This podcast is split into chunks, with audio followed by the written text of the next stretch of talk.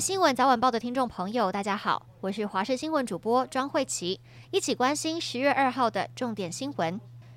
中台小犬持续往西北西方向前进，目前各国路径几乎已经趋于一致，但小犬台风路径光是这几天的预测就北修了三百公里，和上次登陆的海葵台风路径相似。小犬台风预估四号到六号对台湾影响最剧烈，东半部离岛可能出现十二级以上强阵风，台湾西半部则因为受到峡管效应影响，风速也会增强。立委高嘉瑜被前男友林炳书施暴案，全案已经定验。林炳书扣除被收押的两百二十六天，中秋节后再入狱十四天，并缴七十八万罚金，就可以了结本案。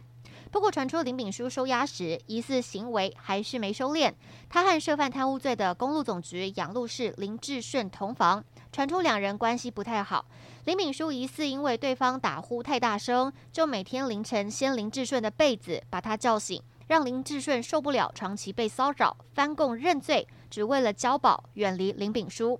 对此，高嘉瑜回应：林炳书就是一个不定时炸弹。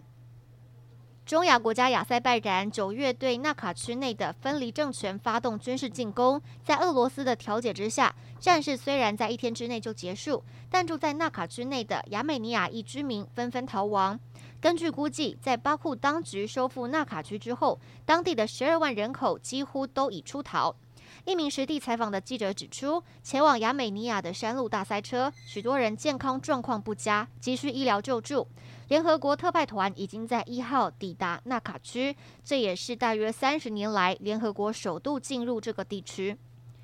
针对被前建国造前顾问郭喜指控泄密，国民党立委马文君说要和前建国造召集人黄树光对赌。马文君表示，如果自己有为了任何蝇头小利，就用生命来捍卫清白。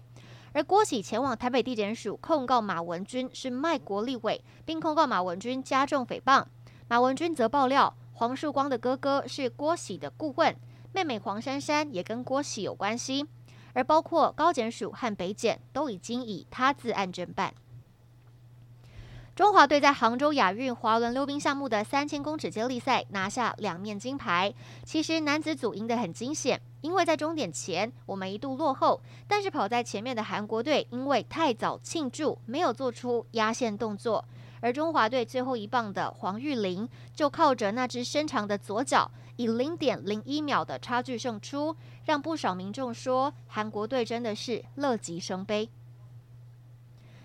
杭州亚运男子篮球，中华队在八强附加赛对上哈萨克。这场比赛，中华队有三位选手得分超过双位数，其中林庭谦拿下最高的十九分，还传出八次助攻，再加上刘铮、阿巴西优异的表现。中场，中华队以八十三比六十二大胜哈萨克，抢下八强门票。